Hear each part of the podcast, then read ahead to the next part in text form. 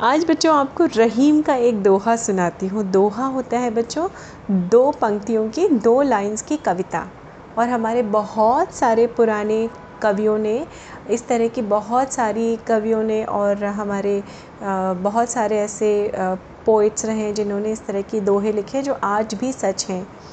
तो एक दोहा है, ऐसी बाणी बोलिए, ऐसी बाणी बोलिए मन का आपा खोए।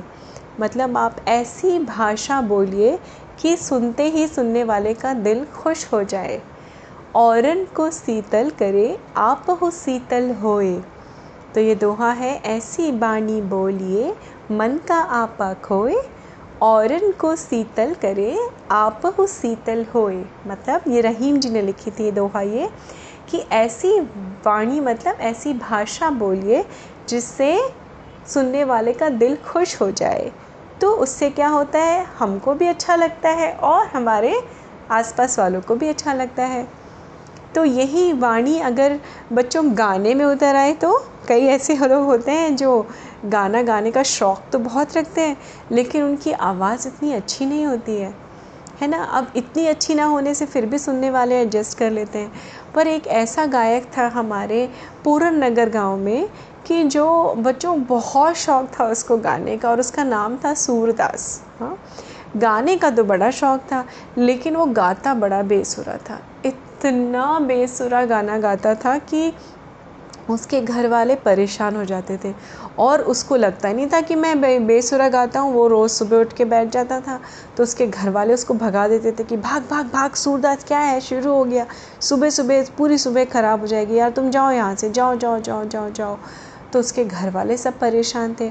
अब ये पूरन नगर जो गाँव था ना बच्चों, वो आपको याद है हमारी, मेरी एक कहानी थी राजा मूछानंद की, राजा कर्क की। वो राजा कर्क की राजधानी में एक छोटा सा गाँव था पूरन नगर। तो वो पूरन नगर में सूरदास बेचारा जो था, वो गाने का शौकीन गवैया, लेकिन लोग सुनने वाले तो कोई थे नहीं, बल्कि उसको भगा और देते थे। जहाँ जाके बैठ जाए, वहाँ से लोग उसको भगा देते थे। भाग भाग भाग भाग भाग। भाग यहाँ से भाग। कितना गंदा गाना गा रहा है। अरे बंद कर यार सूरदास ऐसे ऐसे सब उससे बात करते थे तो गाना अच्छा एक काम कर गाना मत गाया करो। कहीं वो बेचारा नौकरी करने जाए मज़दूरी करने जाए जैसे वो बोरी उठाए गेहूँ की। अब क्या होता है ना बच्चों हर एक का स्ट्रेस बस्टर होता है। आ, मुझे तो बहुत अच्छा लगता है मैं तो गुनगुनाती रहती हूँ। तो आपका काम जल्दी जल्दी हो जाता है, आपको काम पता नहीं चलता है। ऐसे ही बहुत सारे लोगों के बहुत सारे शौक़ होते हैं अपना समय काटने के लिए। तो बेचारा सूरदास अपने सुर से अनजान, अपने खुद के सुर से अनजान, पर उसको गाने का बड़ा शौक़ था। अब जहाँ वो गोरी, बोरी उठाए, उसको एक बार दिहाड़ी की नौकरी मिल गई, मज़दूरी की तो उसने बोरी उठाई और गाना शुरू किया और गाते गाते वो अपने बोरियाँ रख रहा था और मालिक ने आके बोला, रख रख इधर बोरी। नहीं चाहिए तुम्हारा काम। इसको दो, बिना काम के पैसे से इसको भगाओ यहाँ से। वो बेचारा चला गया। अब उसको बड़ा दुख हुआ। उसने कहा, अरे यार। पर वो बेचारा धुनी था कि उसको तो गाना है तो गाना ही गाना है। एक दिन गाँव के पास में एक मंदिर था, जो मंदिर में पुजारी आके बीच बीच में पूजा कर देते थे। लेकिन रहता वहाँ कोई नहीं था। अब जो है वहाँ बैठ के उसने गाना शुरू किया। गाते गाते गाते गाते जी भर के गाया उसने बहुत गाना गाया। बच्चों इतना गाना गाया कि क्योंकि वहाँ पे कोई टोकने रोकने वाला था नहीं खाली भगवान जी की मूर्ति थी और तो कोई देखने वाला था नहीं। अब जो है शाम होते होते वहाँ पे बहुत सारे लोग इकट्ठे हो गए। सबने कहा राजा आने वाले इत्तेफाक से वहाँ पर राजा के आ, मंदिर ऐसा था फ़ेमस था कि वहाँ पे नेक्स्ट डे राजा को पूजा करने आना था, राजा कर्क को, जिनका नया नाम हो गया था राजा मूछानंद जी। तो सारे लोग शाम को आए और वो सजावट करने आए। अब तो सजावट तो फटाफट फटाफट फटाफट करके चले गए नेक्स्ट डे राजा को आना था। अब राजा आए और राजा ने जैसे ही मंदिर में देखा उन्होंने तो वो अचंभे में पड़ गए। उन्होंने कहा, ये क्या है? तो भगवान जी जी की जो मूर्ति थी बच्चों वो भगवान जी अपने, उनकी मूर्ति ने भी अपने कानों में उंगली डाल ली थी। ऐसे करके खड़े हुए थे। दोनों कानों में उंगली थी। अब राजा के साथ पुजारी और सब भौचक्के कि ये क्या हुआ? ये भगवान जी की मूर्ति ने दोनों हाथों में, दोनों कानों में उंगली से कानों को बंद किया हुआ है? ये क्या हो गया? अब राजा मूछानंद को, आप खुदों को तो पता है बच्चों, बड़ा गुस्सा भी आता था कंट्रोल हो गया था काफ़ी उनको, लेकिन उनको गुस्सा आया कि ये क्या है? ये तो मैं सद, हमारे कुल वाले तो यहाँ वंश वाले लोग आके यहाँ पूजा करते रहे हमारे दादे परदादे। आज से पहले तो कभी ऐसा नहीं हुआ कि भगवान जी ने अपने कानों में उंगली डाल ली हो, ये क्या देख रहा हूँ? ये तो बड़ा अपशगुन है। पुजारी जी, कुछ भी करके इसको ठीक करिए। ये कैसे हो गया? इतना घोर अन्याय, यहाँ ज़रूर कुछ ऐसा हुआ है जिसके कारण भगवान ने भी अपने कानों में उंगली कोई ऐसा ज़रूर काम हुआ है। और उन्होंने क्या किया? पूरे गाँव में, अपने राज्य में अनाउंसमेंट करवाई। डुग्गी पिटवाना बोलते हैं ना बच्चों?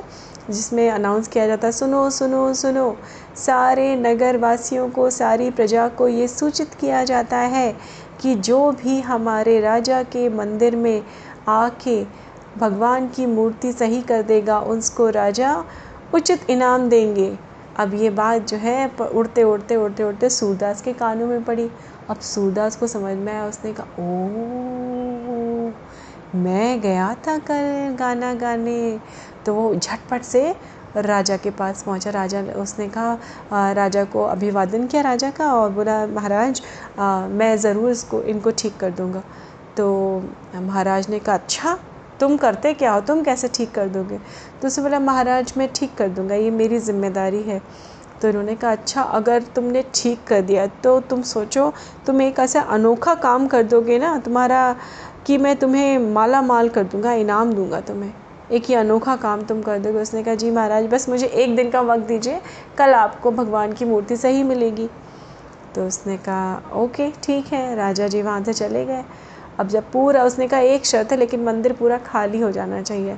मंदिर तो छोटा सा था, खाली करके सब चले गए वहाँ से।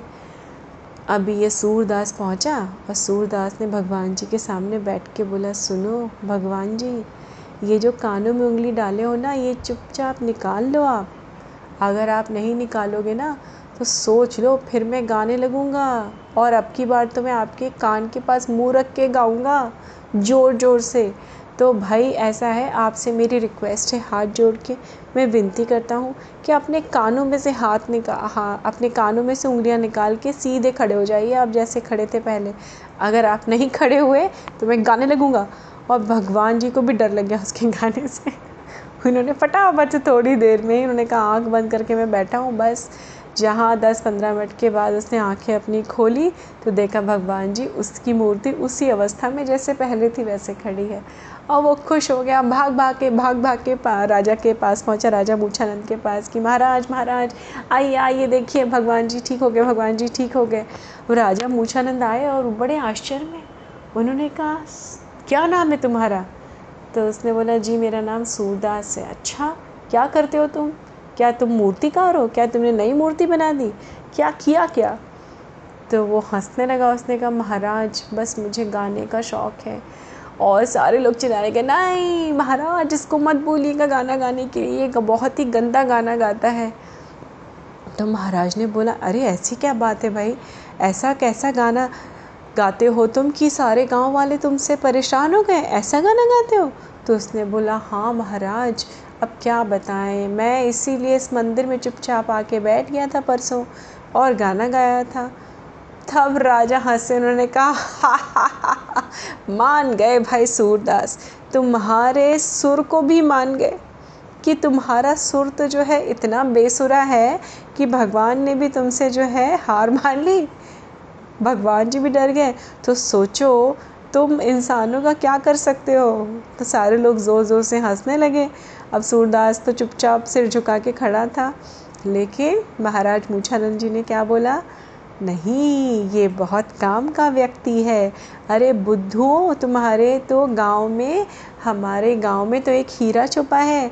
तुम लोग रात दिन मेहनत करके खेती करते हो और इतने खरपतवार अपनी बचाने के लिए, अपनी फ़सल बचाने के लिए कितनी टिड्डियाँ आ जाती हैं, जानवर आ जाते हैं। अरे, मजाल है कि सूरदास गाय और कोई जानवर भी आए यहाँ पर। तब सबको लगा, अरे वाह, ये बात तो सही है। फिर सारे लोगों ने पता क्या किया बच्चों? राजा ने तो सूरदास को इनाम दिया ही दिया।